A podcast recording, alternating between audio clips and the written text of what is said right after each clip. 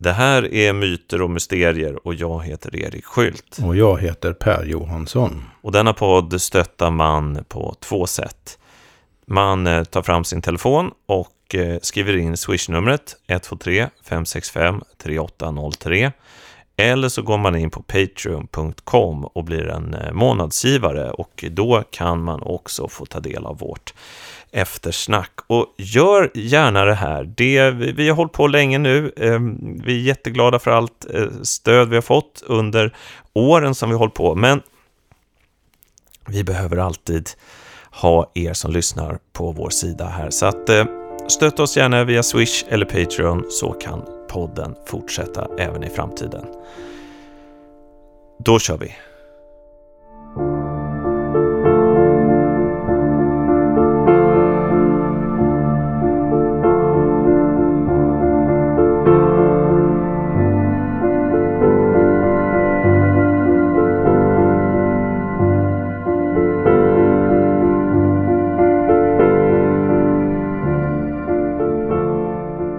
Det i förra programmet vi talade om att man kan se våra, vårt liv och våra liv på jorden som ett stort drama.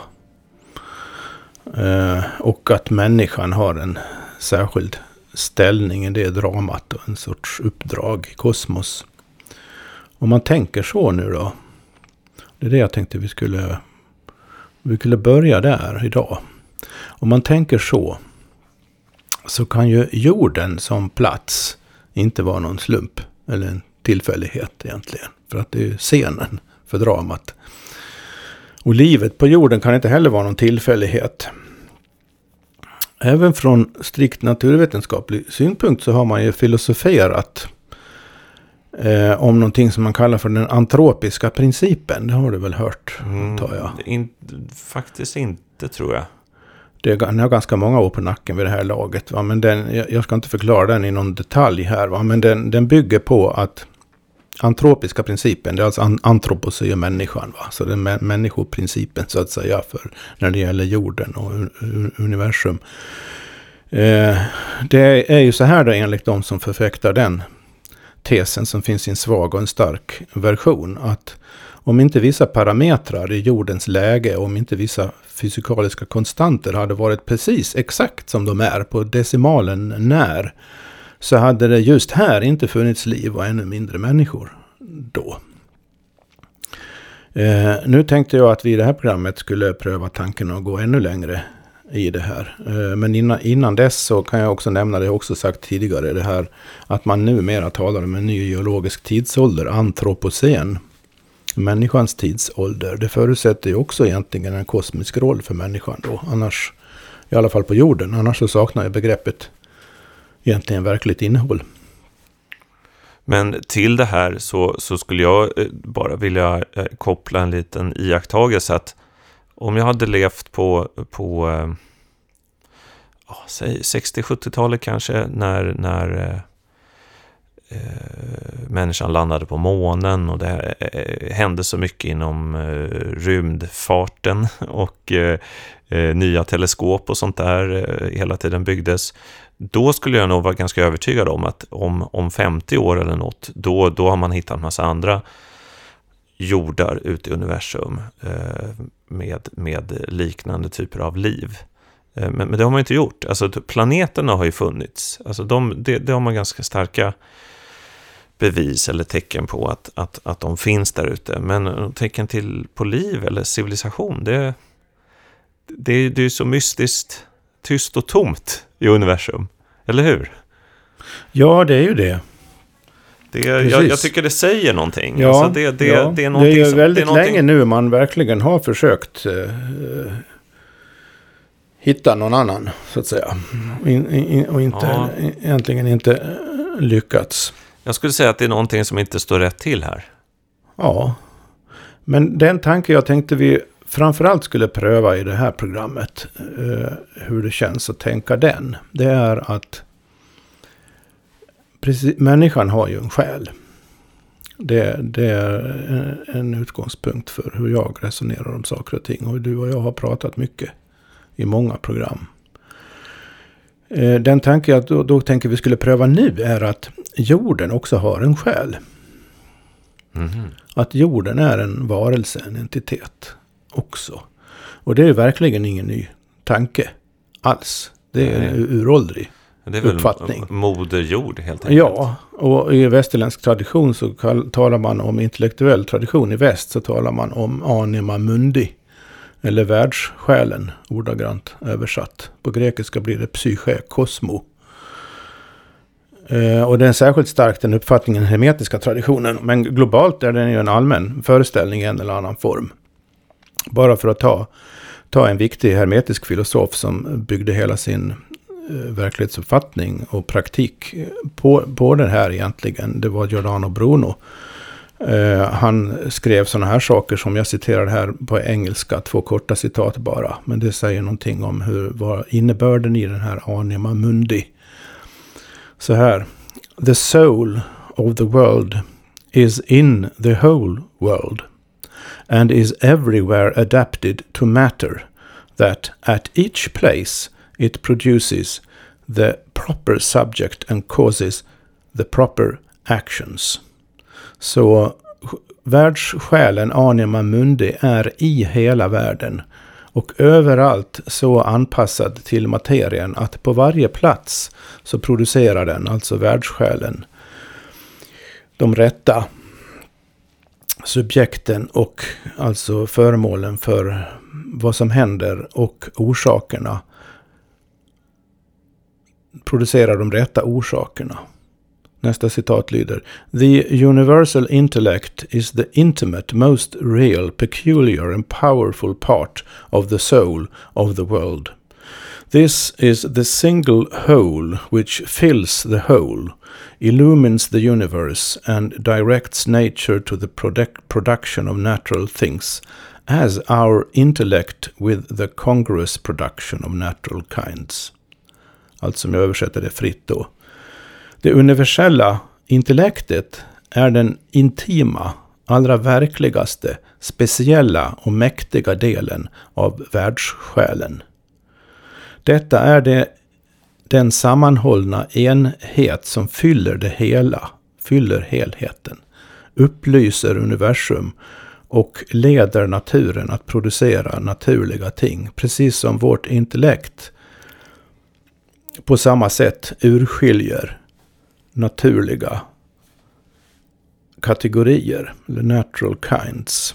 Alltså, det finns ju en, i föreställningen här ingår ju också att det finns en samstämmighet mellan världssjälen såsom eh, förverkligande det gudomliga intellektet. Man kan säga så här att jorden är en an- manifestation av anden, skulle vi också kunna säga i termer av, som vi har använt Mm. tidigare. Ja, för det var det jag tänkte på här, om världssjälen och anden är samma sak.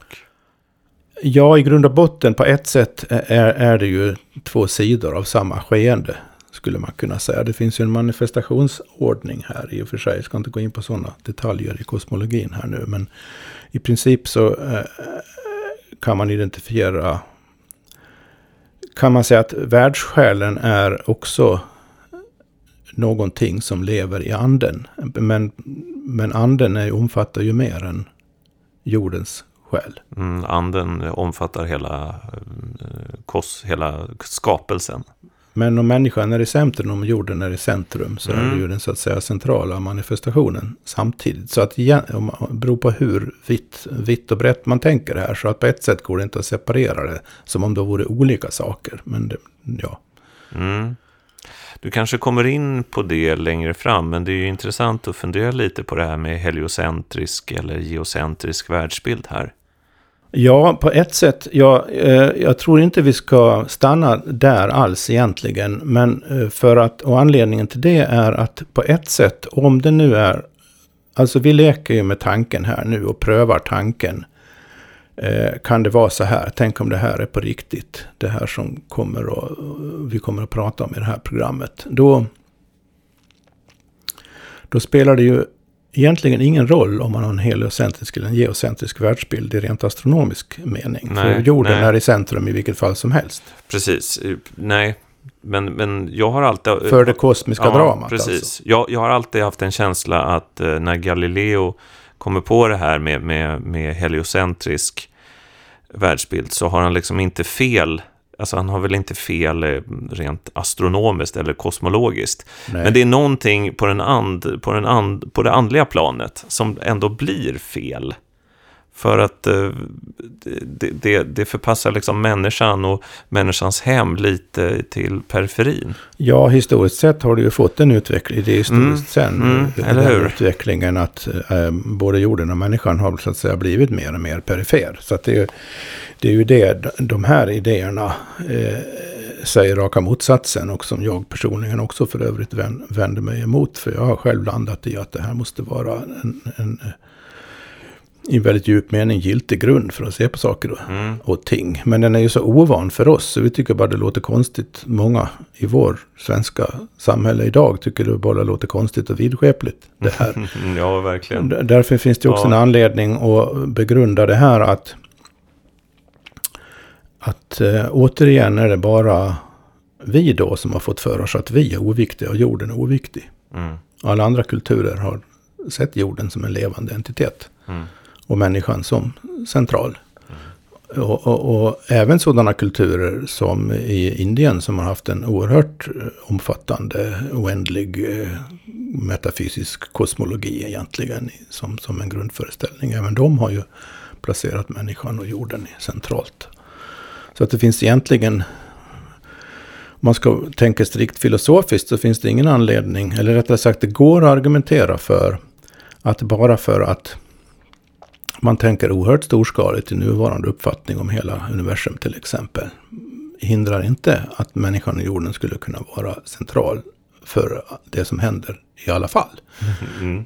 Alltså det, det, det, man kan inte komma... Vad vi pratar om här nu är ju en metafysisk uppfattning. Mm. Som man inte kan komma åt genom fysikaliska resonemang. Mm. Nej, jag vill bara eh, liksom påpeka här att jag tror att det vi pratar om nu är väldigt viktigt för många människor. Jag hör i alla fall, alltså när jag, när jag har haft andliga samtal med vänner så kommer de här invändningarna ofta, ofta upp att Okej, ja, ja, mm, det är klart att någon typ av eh, mystisk aspekt finns det väl i livet och eh, det behöver inte vara helt stängt för eh, vad ska man säga, ett andligt perspektiv på vissa saker. Men, säger många då, det är absurt att vår lilla planet är utkanten av en galax som är en galax mellan, bland miljoner andra. Varför skulle, om det finns en gud, varför skulle, varför skulle den guden bry sig om oss när allt är så stort? Alltså jag tror att den uppfattningen är Ja, väldigt men den är ju ut- Den är den är väldigt, väldigt utbredd. Den är också väldigt effektiv indoktrinerad i Ja, människor ja, i vår ja. kultur. Så att de flesta tänker ju så helt automatiskt egentligen utan att tänka Ja, överhuvudtaget. det- det de, har liksom aldrig, Mm. inte, de har inte själva tänkt ut det där alls. Nej. De har bara hört det och tänkt att jo men så är det väl. Ja, för att de har hört Ja. så mycket annat som går i samma riktning. Så att det, det, är, det är få människor som egentligen begrundar och tänker efter ordentligt. Va- va- va- varför säger man så egentligen? För, för att det där är ju egentligen bara en intellektuell konstruktion. Bland flera andra möjliga intellektuella konstruktioner som, är, som passar lika bra ihop med rent empiriska data de. Det är det som är så speciellt med förhållandet mellan, jag ska inte gå in på det för mycket, va? men det, det är väldigt speciellt det här förhållandet mellan empiriska data och teorier som ska förklara de här empiriska data. Eh, och i synnerhet metafysiken, de metafysiska antagandena som ligger bakom de teorier man eh, lägger fram. För det, det intressanta är att eh, Låt oss säga att du tror på Gud eller du tror inte på Gud. Om du tror på Gud så blir inte de så att säga mera grundläggande fysikaliska teorierna om hur universum fungerar ogiltiga bara för det. Om du inte tror på Gud så blir de ju inte ogiltiga bara för det heller. Alltså den metafysiska uppfattningen här är så att säga neutral i förhållande till teorierna. Så samma teori kan fyllas med olika metafysiskt innehåll eller ges olika metafysiska tolkningar. För det är på en annan nivå. Mm. Alltså man måste hålla isär nivåerna. Man har en empirisk nivå, det är själva iakttagelserna. Man har en teoretisk nivå som är rent intellektuell, en konstruktion. Och man har en metafysisk nivå som också kan vara en intellektuell konstruktion.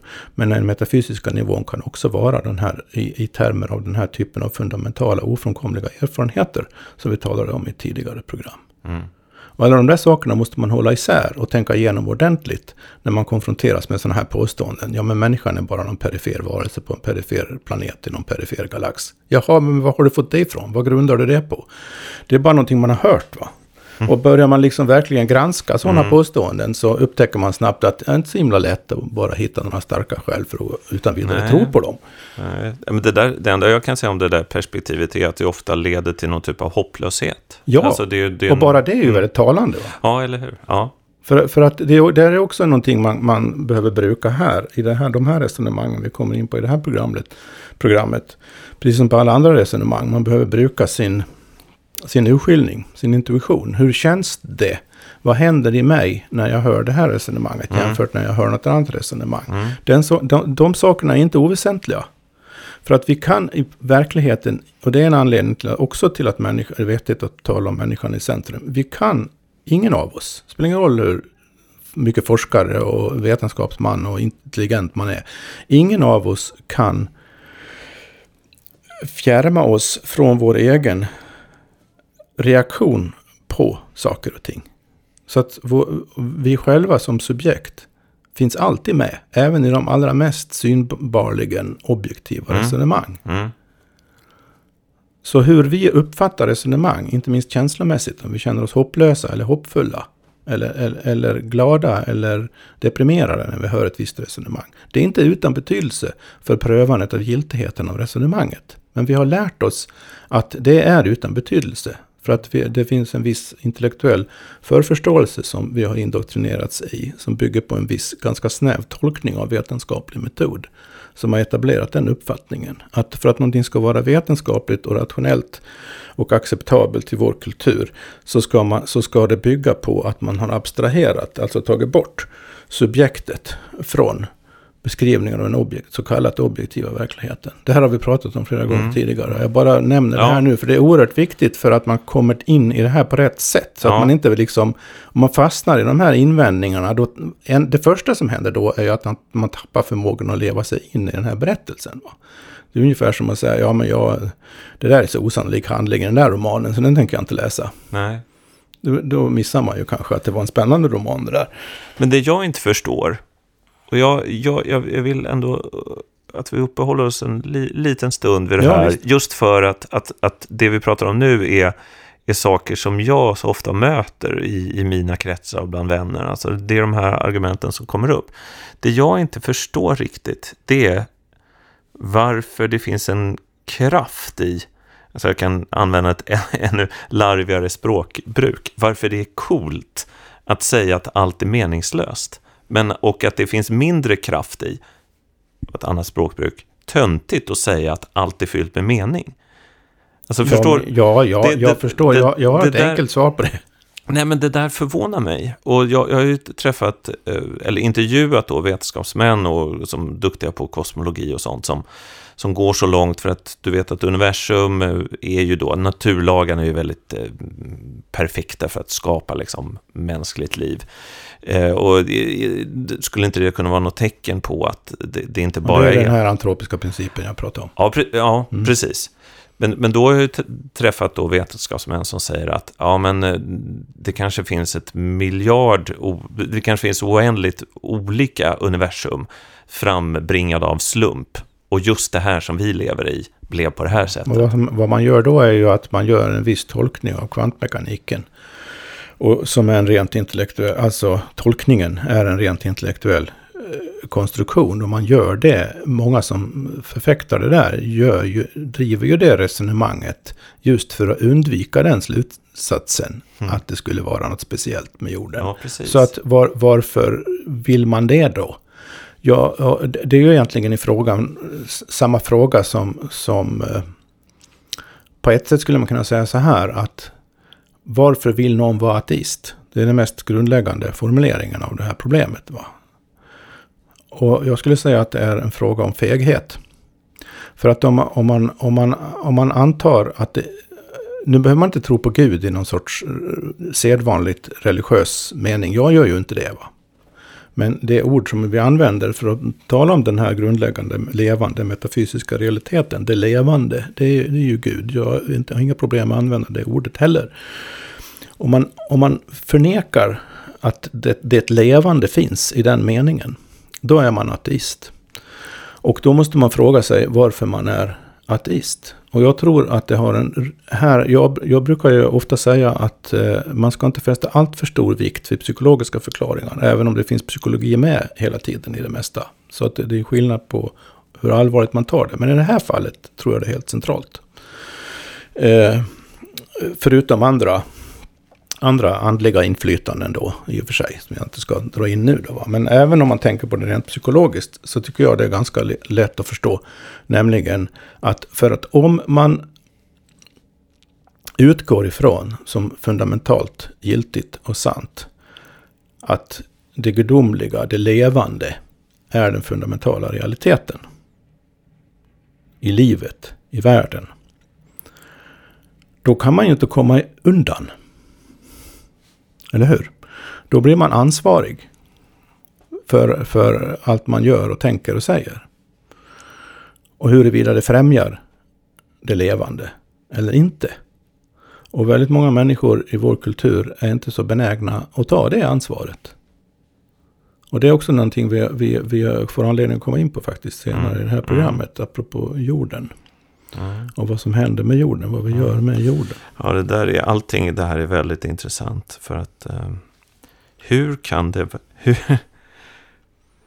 vem säger av vilka skäl att människans roll i det hela är liten? Jag, jag kan inte förstå det. Ja, det... som vanligt kan man ja. fråga sig vem tjänar på det så att säga. Ja, Vad precis. gynnas? Det, det, mm, det som gynnas är ja. ju det som är mot det levande. Ja. De förstörande krafterna. Mm. Det diaboliska mm. gynnas. Mm. Det måste ju vara det på något sätt. Ja, vi går vidare. I många program så har vi konstaterat att människans själ, bland annat av anledningar vi har kommit in på nu då, behöver helas. Jordens själ behöver då också helas. Så när vi konstaterar och talar om att människor skadar jorden, förorenar och förstör, utrotar. Så handlar det inte bara om den fysiska sidan av jorden. Och det, det är det jag tänkte vi skulle liksom ha i centrum här nu. Det handlar också om jordens själ. Med andra ord, anima mundi behöver också läkas. För precis som människan så kan vi inte skilja vår själ från vår kropp. Man kan inte skilja jordens själ från jordens kropp heller. Men det betyder att det finns en osynlig sida av jordens liv. Precis som det finns en osynlig sida av människans liv. Så grund, grunduppfattningen här att, är att jorden är en entitet, en levande varelse. Och precis som människan så förkroppsligar jorden anden, fast på sitt sätt då. För jorden är ju jorden och människan är människan. Men båda förkroppsligar anden egentligen. Du sa moder jord tidigare.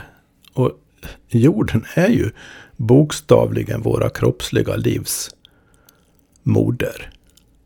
Vilket gör det så hemskt då. Att människor som är besatta av den motståndaren så att säga. Motståndaren till livet, till själva livet. Håller på att ta död på henne. Och är det någon som inte tror på det så vet jag inte vad de lever på för planet. Och det, utifrån de grundläggande resonemang som jag håller mig till, och som vi har pratat om länge, så måste det ju vara så att de som förstör jorden är människor som inte är i anden. Helt enkelt. Är man i anden, för, verkar för det levande, då kan man ju inte förstöra jorden. Eller hur? Nej, men, så, men systemen vi alla lever i är ju så...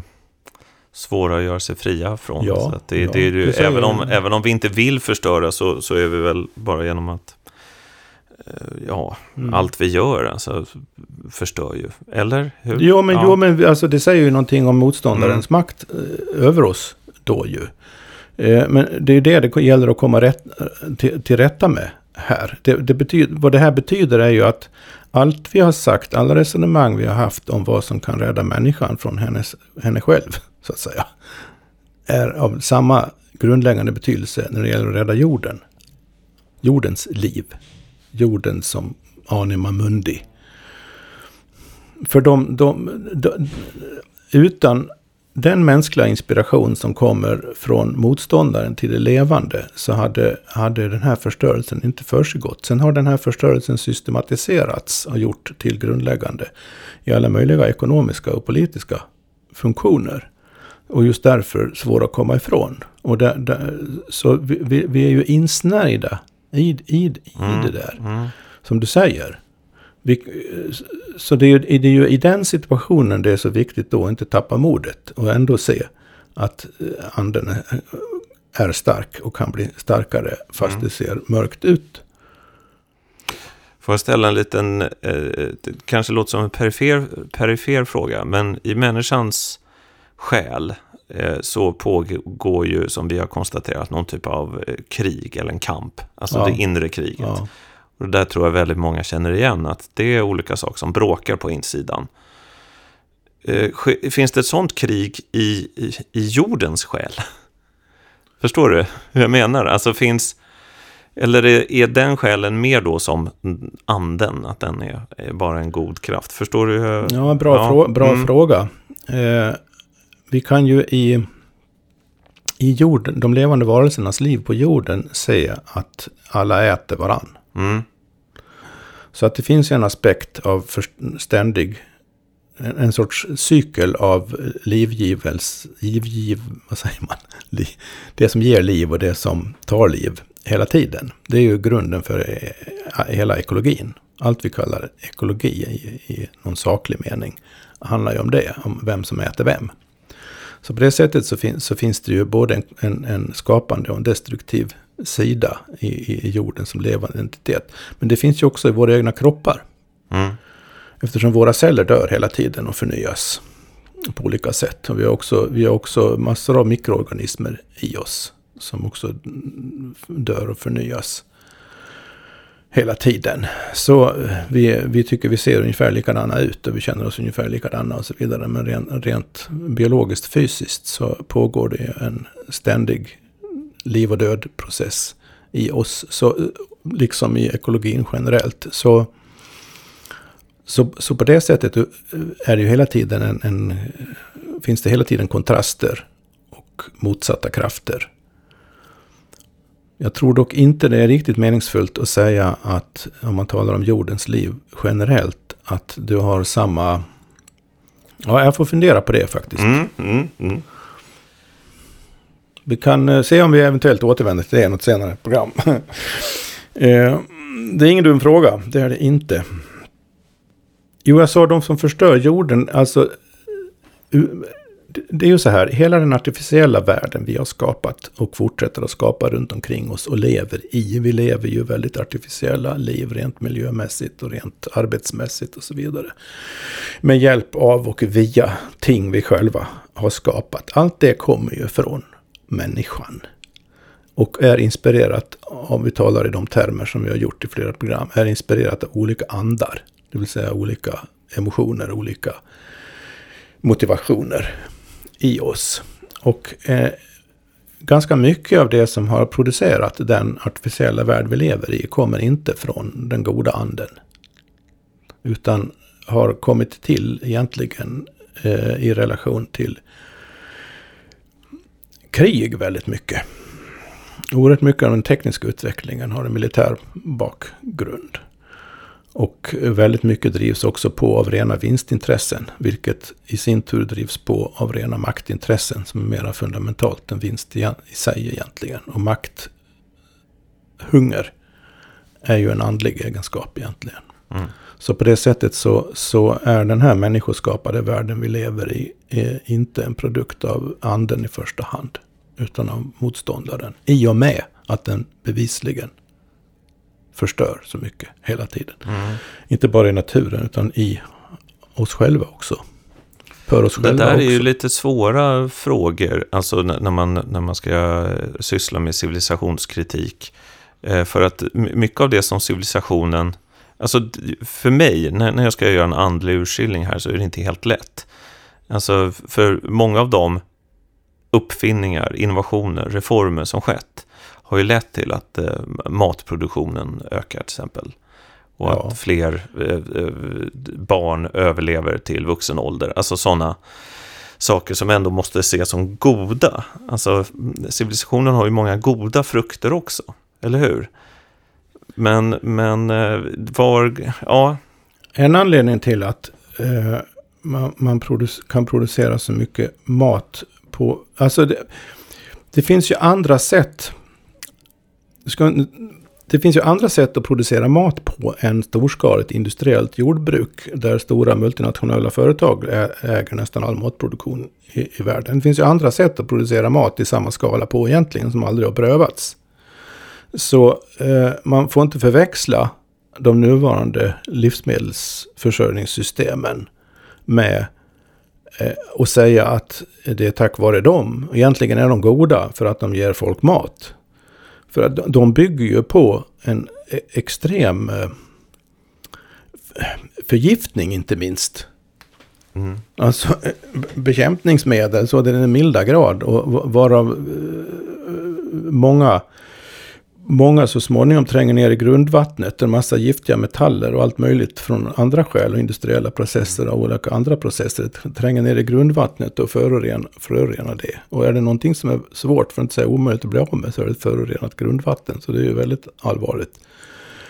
Eh, och, och jag, jag kommer att tänka på häromdagen, jag vet inte om du såg det, eh, rapporterade man på, på eh, SVT var det väl om eh, ett ogräsmedel baserat på något som heter pyralider. Som följer med gödsel från djur. Så att om du lägger gödsel från djur, säg att du vill odla ekologiskt i din trädgård. Så lägger du gödsel från djur i jorden. Så sår du dina tomatfrön eller vad det nu är för mhm, någonting. Mm.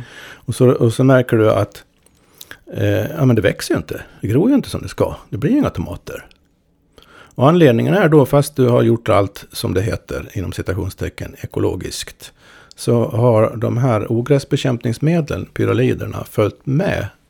Alltså djuren har... Oj, genom hela... Det har följt med mm. hela kedjan och hamnat i gödseln. Mm. Och så, för, så att genom att gödsla, gödsla med naturlig gödsel så förgiftar du det du sår. Så att det gror inte ordentligt. Och det, det, här, och det här är inget nytt, nytt problem, men det, det blev en, en det blev en, en nyhet nu häromdagen bara för att uh, olika koloniträdgårdsodlare och liknande hade gjort, mm. protesterat och skrivit till regeringen att det här får ni ju förbjuda. Men, men det ville man ju inte, för, liksom det för, verkar som man nästan vägrar att svara på, på tilltal. Men till slut så svarade landsbygdsministern, och det här slog jag faktiskt upp, så säger hon så här. Eh, växtskyddsmedel som innehåller pyralider har fortsatt stor betydelse för möjligheten att bekämpa ogräs i spannmål och raps för de som odlar yrkesmässigt.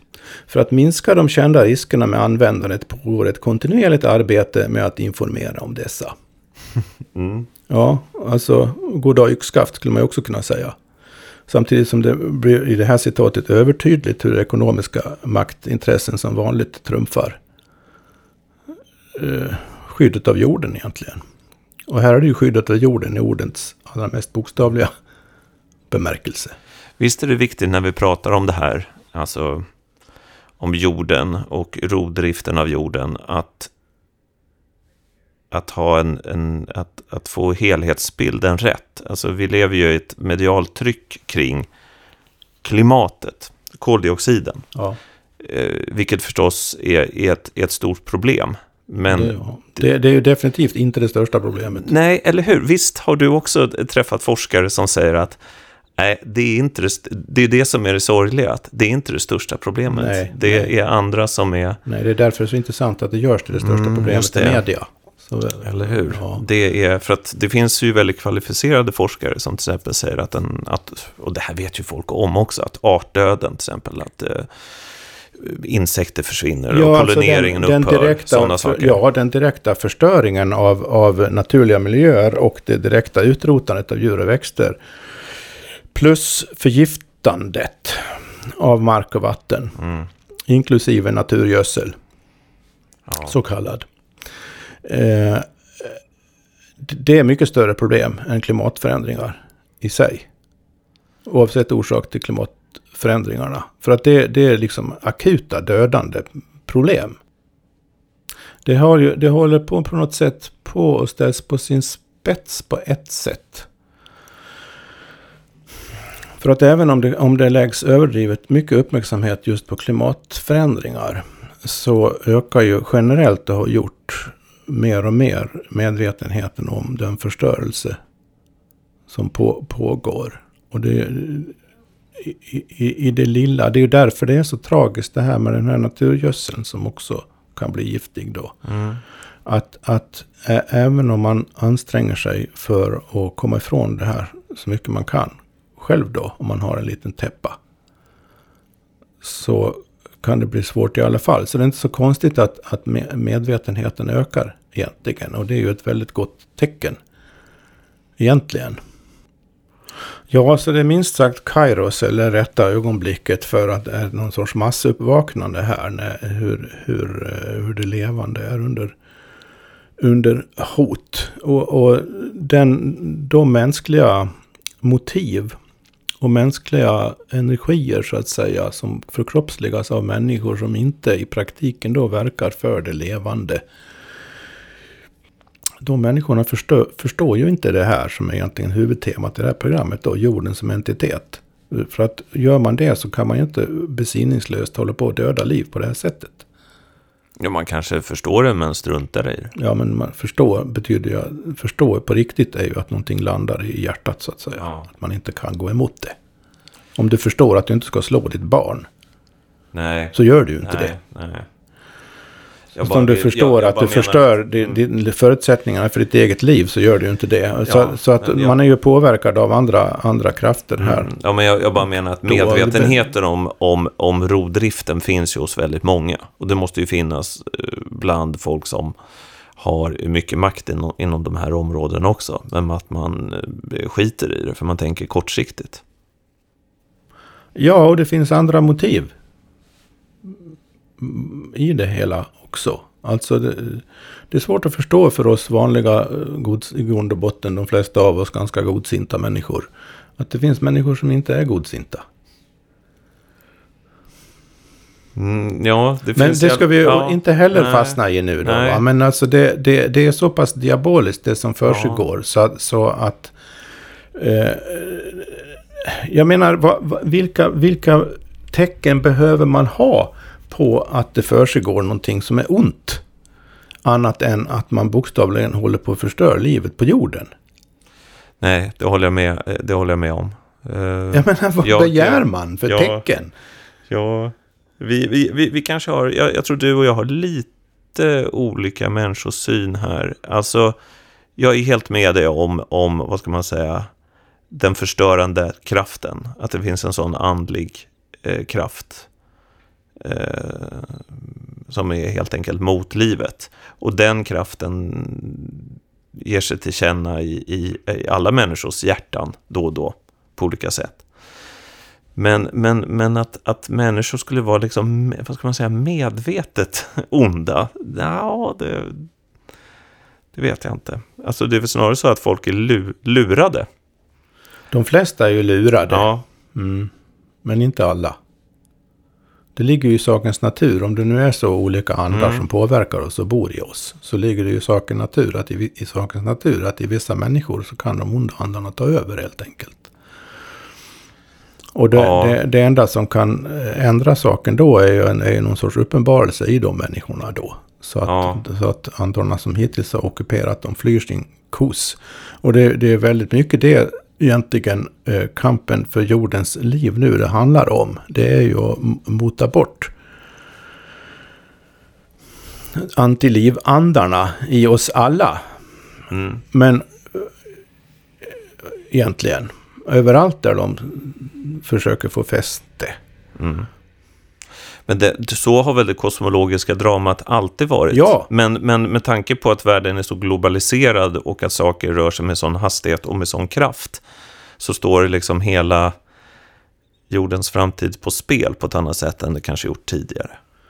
Ja, det har accelererat och intensifierats något kolossalt och det fortsätter och, eh, att göra det. Det är därför jag säger att det är nu, idag är Kairos, nu är Kairos rätt ögonblick att verkligen på allvar reagera. Det är Kairos för ett något massuppvaknande bland människorna. Att nu får det vara bra med det här. Det gäller att rikta det då åt rätt håll. Mm. Och, och de maktintressen som fortfarande tror att de kan komma undan med det så att säga. Mm. Eh, Det är ju inte så att jag säger att de medvetet håller på att döda sig själva. Men Nej, de, precis, de är för det- väldigt bra mm. på att inbilla sig att de, de in, inte gör det. Och att det finns andra sätt att komma ur, Precis. ur det här. Va? Precis, Ja. för att det, det är ju det som är problemet med Så- ondskan, i och med att ondskan vill död. Så att du kan inte göra ett totalt hundraprocentig deal med ondskan. Nej. För då kommer du själv Ja, vissa personer kan göra Ja. det, men alltså ko- totalt sett kollektivt fungerar det ju inte så. Nej. Utan det bygger ju på att, att man, man tror att man kommer undan med det på dö. ett Precis, eller annat sätt. eller hur? Ja, Alltså det är ju ondskans lögn genom alla tider. det gör det inte mindre ont. Nej, absolut inte. Mm, Men det det, är ju, det här är ju, om man, om man pratar på en mytologisk nivå så är det ju alltid det som så ondskan verkar. Säger till någon person som är hyfsat svag att du kommer bli utvald, du kommer få enorm, eh, enorma krafter, Eh, du kommer bli en stor härskare, men du måste gå med på det här. Och den personen säger ja. Alltså det här är ju sagans Ja, ja. grundstruktur Visst. kring de fallna hjältarna. Eller de fallna människorna. Men jag måste fråga en sak. Det blir, det blir ett program här där jag liksom kommer in med många avbryter det lite grann. För jag, Ja, ja, jag kommer på så mycket. Jag förstår. För att om vi, om, vi, om vi rör oss på en mytologisk nivå här och, och ser till de berättelserna kring eh, människans högmod och rovdrift som funnits historiskt så finns det ju ofta i de berättelserna ett läge där, vad ska man säga, rovdriften har gått så långt, högmodet är så stort hos människorna så att naturen själv gör uppror. Ja. Alltså, förstår du? Och Det är det, som håller på att hända Mm, nu. det är det det är jag vill- därför det är mm. meningsfullt att, löst, fullt att tala om jordens själ i sammanhanget Ja, precis. också. För att tänk om den, vi säger att folk som hör det här förstår nog vad jag tänker på, att jag bland annat tänker på Atlantis-myten. Eh, och, så, och sådana saker. Eller man kan ta flodmyterna i Gamla Testamentet också, som är något, att, att världen själv liksom säger, nej, nu räcker det, nu börjar vi om. Atlantis sjunker. Ja, men världen själv håller ju på och gör Mm. det. Den, har- det är ju därför så mycket dör. Det är ju Ja. ett sätt för jorden att säga ifrån. Det, är- Ja, det är det kanske ungefär är, som ja. när människokroppen, när man får feber eller någonting, så, Mm. så sätter ju den igång med att döda vissa celler och mikroorganismer i, i, i kroppen, bland annat genom feber, men även på andra sätt. För, eh, så, och, vilket sätter kroppen under hot. Man kan ju faktiskt dö av hög feber. Mhm. Och, och så vidare. Är det det som är, jag har aldrig vetat vad feber är. Alltså är det det som är feber? Att, Ja, det är ju kroppens sätt att, att hantera främmande intrång. Så att ta död på dem? Ja. Med hjälp Ett av av feber? flera, immunsystemet generellt är ju in- inbegripet också Mm. såklart i hög grad. Mm. Men så det är, och, och mm, jorden har ju också sitt eget immunsystem. Man kan säga, man kan resonera i de termerna i all, alla fall. Eh, det blir en analogi på ett sätt, även om det, ja. Men, men alltså i sitt eget tidsperspektiv så har ju jorden en enastående återhämtningsförmåga. Så att bokstavligen ta död på hela jorden och livet på jorden, det är praktiskt taget omöjligt. Men jorden kan på, på sikt alltid själv hila sig. Så vi behöver inte oroa oss för att vi tar död, bokstavligen för all framtid, tar död på själva jorden. Men eh, att förstöra våra egna livsbetingelser är ju fullt möjligt. Det är det vi håller på att göra, först och främst. Men eh, det, det är ju, för, eftersom jorden är vår moder så förstår, förstör vi ju alltså Vi förstör ju oss själva. Det är det som är så viktigt att ha, ha i bakhuvudet här. Att när vi förstör jorden förstör vi oss själva. För att vi hänger så nära, ihop, nära samman. Arter som har utrotats kommer aldrig tillbaka heller. Så den här massutrotningen och den här massa, massiva störningen och förstörelsen är, är liksom... Det är, och förgiftningen inte minst. Inklusive om det går för långt med allt för mycket artificiell elektromagnetisk strålning allt det där eh, bådar inte gott egentligen. Va? Men, det, men jorden som sagt har en enastående återhämtningsförmåga. Och det kan gå väldigt fort också. Så, så det finns det ju exempel på, lokala exempel på när man har slutat med någon förorenande aktivitet i, i, i något, eh, något landskap eller någon, någon flod eller någonting. Att det inte tagit särskilt lång tid så har det återhämtat sig. Så, så loppet är inte kört. En annan, eller en viktig anledning känner jag, och det har jag gjort länge som humanikolog i många, många år, även när jag var på universitetet. En, en viktig anledning till att ta det här med anima mundi eller världssjälen eller psyche, kosmo på allvar, det är att om man inte har den dimensionen med sig när det gäller att värna jorden och livet. Då, då är så att säga halva verkligheten borta. Och där, där är de, alltså praktiskt taget alla etablerade miljörörelser fel ute när man inte överhuvudtaget, när man liksom accepterat det rådande samhällsklimatet ekonomiskt, politiskt, accepterat de intellektuella termerna och bedriver miljövårds eller naturvårds eller naturskydds arbete bara på sekulära premisser och överhuvudtaget inte tar in sådana saker som själva livet. Anden, skönheten och så vidare. Att, det, att man inte låter det vara starka och viktiga och grundläggande argument för varför man vill värna naturen och återställa saker och ting. Så där har man ju på ett sätt kapitulerat då inför de intressen man säger sig vara emot. Mm. Men det där är ju en väldigt svår fråga för den samtida miljörörelsen i och med att väldigt, väldigt många människor lever i städer, eh, lever sina liv ganska artificiellt och i en digital värld. Så att eh, man känner inte den natur, den värld som man vill rädda. Och det Nej, man inte men, känner är svårt att, svårt att älska på djupet. Men det man känner är ju sig själv, sin egen kropp, ja, sitt precis, eget liv. Och det precis, har vi talat nu med i ett där, flertal mm, program. Mm. Det, är där, det är ju där nyckeln ligger till det hela. Utan om inte ja. människan räddar sig själv först och främst.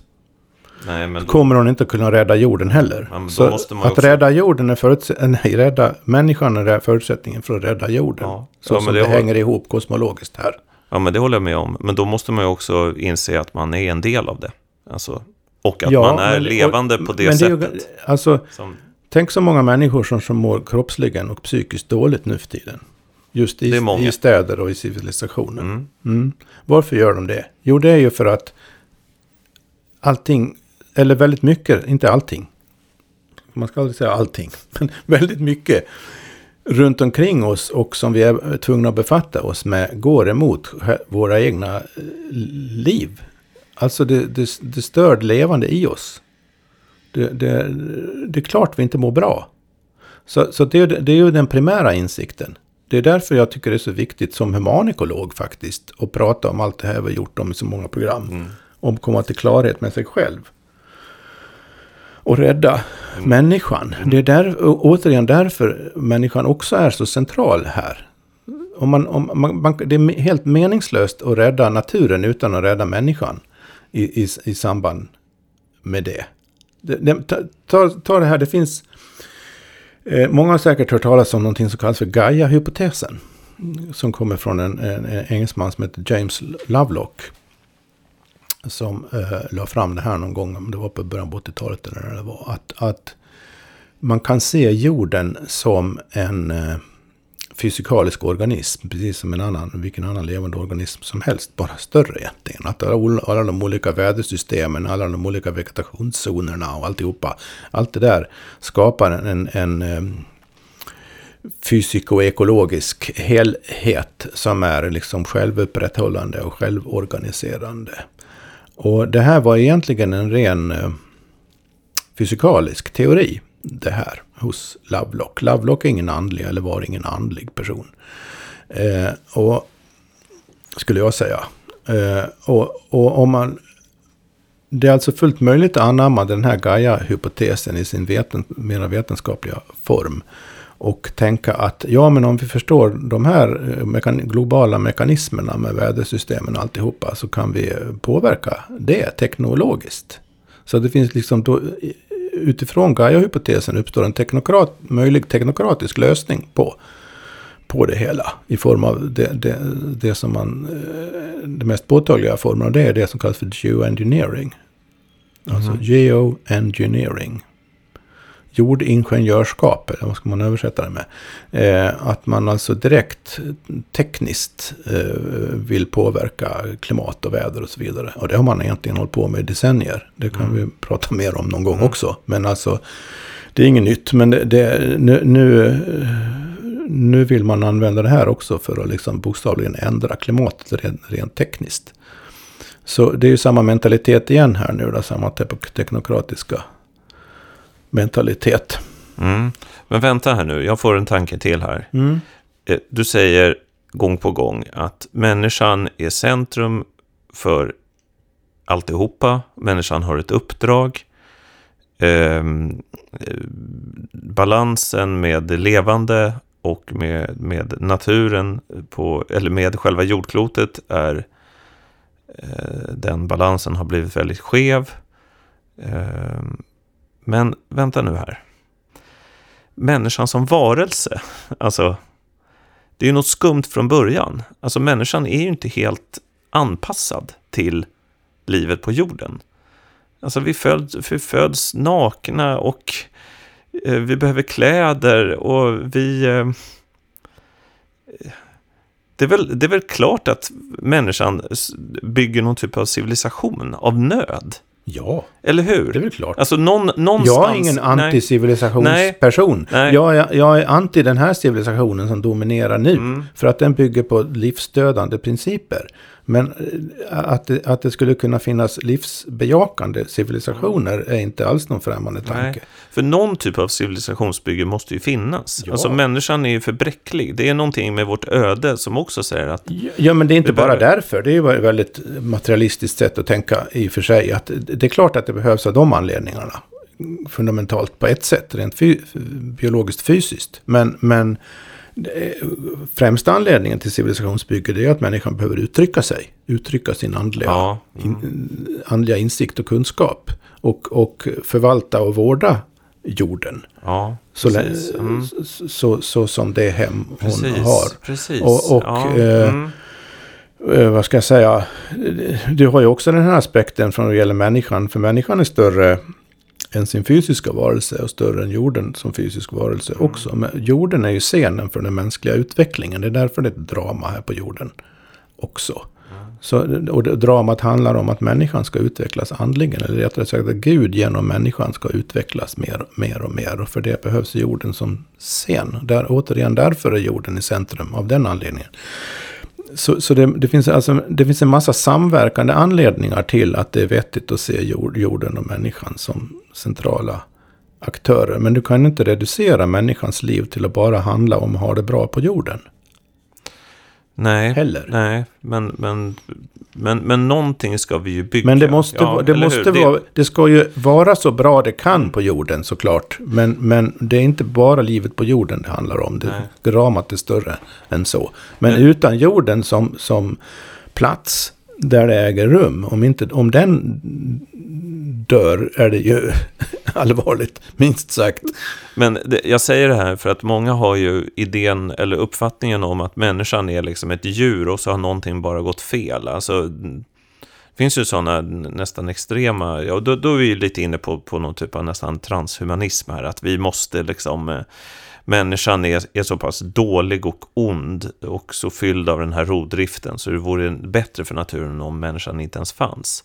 Men det där måste ju vara felaktigt. Ja, det är det ju uppenbarligen. Men- men vi- från mitt sätt att se. Ja, ja men det, det, det håller jag med om. Men, men samtidigt så, så, så, eh, så är vi inte som andra djur. Alltså de andra djuren, vilket vi många gånger har konstaterat, verkar vara ganska nöjda med, med, med, med tillvaron. Alltså de är hyfsat nöjda hela tiden. De är mycket mer direkt eh, Mm. integrerade i jordens själ kan man säga. Ja, än de- vad vi är. Ja, de flesta har förmågan att leva i, i balans med systemen. Men människan gör ju inte det riktigt. Men... ehm, Nej, Mm. men människan är ju något mycket mer. Det är, människan är en Mm. andlig varelse Ja, först och främst. Ja, En något- andlig varelse som, som lever här på jorden för att utvecklas, för att anden ska utvecklas. Så att det finns ett mycket större scenario här än bara att rädda jorden. Men, men det, anledningen till att rädda livet på jorden är ju, eller mycket bättre devis skulle egentligen vara, vill jag säga nu då, rädda anima mundi. Det kan väl miljörörelse, någon miljörörelse haka på tycker jag. Rädda anima mundi, rädda världssjälen. Och se hur, hur det går. Um, jo, men anledningen till att det är så viktigt att bevara livet på jorden och hålla det friskt. Det är ju att det är eh, förutsättningen för vår egen, även andliga utveckling. Precis som det är förutsättningen för vår andliga utveckling att vi är friska kroppsligen. Är vi alltför sjuka allt för mycket kroppsligen så blir det eh, många av oss. Så blir det är klart att man är tillfälligt sjuk. Och att sjukdom kan fungera som ett incitament till andlig utveckling för vissa individer i vissa fall. Eh, allt det där är också sant. Men i, i grund och botten så är, är, är, ju, är det ju meningen att vi ska vara friska. Så friska vi kan. Och på samma sätt är det ju meningen att jorden och jordens liv ska vara så friskt det kan. Att säga någonting annat är ju att vara mot livet i ordets alla bemärkelser egentligen. Ja, det finns ju kolossalt mycket att säga om det här som blir, blir tydligt på alla möjliga håll och, och kanter. Det är många underliggande frågor, bi, på ett sätt inte bifrågor, men alltså som kan behöva redas ut var och en för sig. Men eh, det är intressant, eh, apropå det här med att å, återställa jorden, att främja livet på jorden, så finns det ju ett uttryck som kommer från den kabbalistiska mystiken, som är tikkun olam, som betyder bokstavligen återställa eller hila, hela jorden. Eh, Olam är just jorden eh, och tikkun är just det här återställandet då. Och det är intressant, i, enligt kabbalisterna då så är medlet för detta är, och det här är direkt referens till dem nu då, det är stark koncentrerad bön för allt som är gott, om än aldrig så till synes litet. Så bön för tikkun olam är en kosmisk bön som har effekt på såväl människor som jord då. Och eh, en snarlik föreställning eh, till det här med tikkun olam hittar vi faktiskt i Nya Testamentet också. På flera ställen, kanske tydligast i Romarbrevet av Paulus. Där han skriver så här, och det ska jag citera. Skapelsen väntar ivrigt på att Guds barn skall uppenbaras. Skapelsen har ju blivit lagd under förgängelsen, inte av egen vilja, utan genom honom som lade den därunder. Ändå finns det hopp om att också skapelsen ska befrias från sitt slaveri under förgängelsen och mm. nå fram till Guds barns härliga frihet. Vi vet att hela skapelsen ännu samfällt suckar och våndas. Om inte bara den, och inte bara den, utan också vi som har fått anden som förstlingsfrukt, också vi suckar inom oss och väntar på barnaskapet, vår kropps förlossning. Mm. Här kan man läsa in i nästan varenda men ord oerhört mycket av det vi har pratat om nu i det här programmet. Jag ska inte göra någon exeges av det här nu, men jag, det, det, är roligt om en del lyssnare får för sig att läsa det här på egen hand och fundera på hur det kan uttydas i ljuset av vad men, men, varit inne på. Men menar inte Paulus här ändå att världen också på något sätt är fallen? Han menar att världen är fallen med oss. Ja. Mm. Och, och han, lägg märke till första meningen i det jag citerade här nu. Skapelsen, det vill säga naturen, jordens liv, väntar ivrigt på att Guds barn ska uppenbaras. Vad menar han med det? Jo, han, han menar han väntar ivrigt på att människorna ska vakna upp andligen, mm. helt enkelt. Mm. Och varför suckar skapelsen samfällt och våndas och varför suckar samtidigt de som är i anden? Det är för att det är två sidor av samma. Att det hänger ihop. Då finns det här kosmiska sambandet. Det ligger under. Man kan se det i andra ställen i Nya Testamentet det här också. Hos Paulus. Apropå bön, definitionen av bön här nu då, apropå tikkun olam. Jag sa ju det här att enligt kabbalisterna så är det stark koncentrerad bön för allt som är gott, om än aldrig så till synes litet. Både i våra vanliga mänskliga liv och i förhållande till andra levande varelser. Definitionen av bön här är, för att man ska hamna rätt där, det är tankar som riktas. Alltså starkt riktade, medvetet riktade Mm. tankar. För tankar är ju energi. Fullt påverklig, vad säger man, påtaglig energi. Så, så ju fler som riktar sina tankar för jordens helande, desto större börjar förändringen bli då. Först på det osynliga, andliga planet. Så allt börjar i tanken. Och tankar är energi. Och ju fler och ju starkare tankar, desto mer energi. Som mer och mer spiller över till tillvarons konkreta plan då. Och ger upphov till livsbejakande aktiviteter och åtgärder. För det är det som behövs. Livsbejakande aktiviteter och åtgärder. Men de kommer från en, en, en, en annan inställning än de som har gett ihop, upphov till förstörelsen. Mm.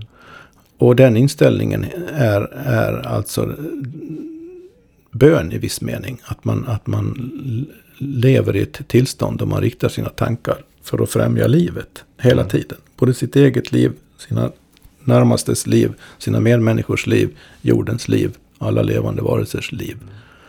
Jo, men det här... För utifrån en sådan grundinställning så kan man ju inte hålla på och, och förstöra mer än nödvändigt så att säga. Nej, men det var ju här som jag försökte säga för, för några program sen, när, när du sa att, att eh, vissa religiösa, vi pratar väl om kristna rörelser då, men det kan ju gälla alla religioner, går för långt in i askesen, man drar sig undan livet. Men, men jag är helt övertygad om att vissa eh, personer som sysslar med det där, det, deras stora arbetsinsats är detta, Ja, den riktade bönen. ja.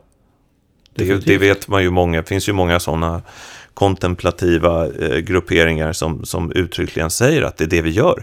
Men det här Vi är ju, ber då, för det, är- världen. det är när man, när man, om man förstår detta då, vad det egentligen betyder i det större kosmiska sammanhanget, inklusive våra egna personliga liv. Mm. Det är ju då man kan börja förstå eh, den här annorlunda miljörörelsen som behövs. Mm, Som, som ja, lika starkt strävar på det inre som på det yttre Ja. planet. För att vad ska egentligen i grund och botten motivera de yttre aktionerna, aktiviteterna och förändringsarbetena? Vad är det som ska motivera det? Det måste ju vara kärlek till livet. ja, Och kärlek till livet är kärlek till anden, vare sig du är religiös eller inte.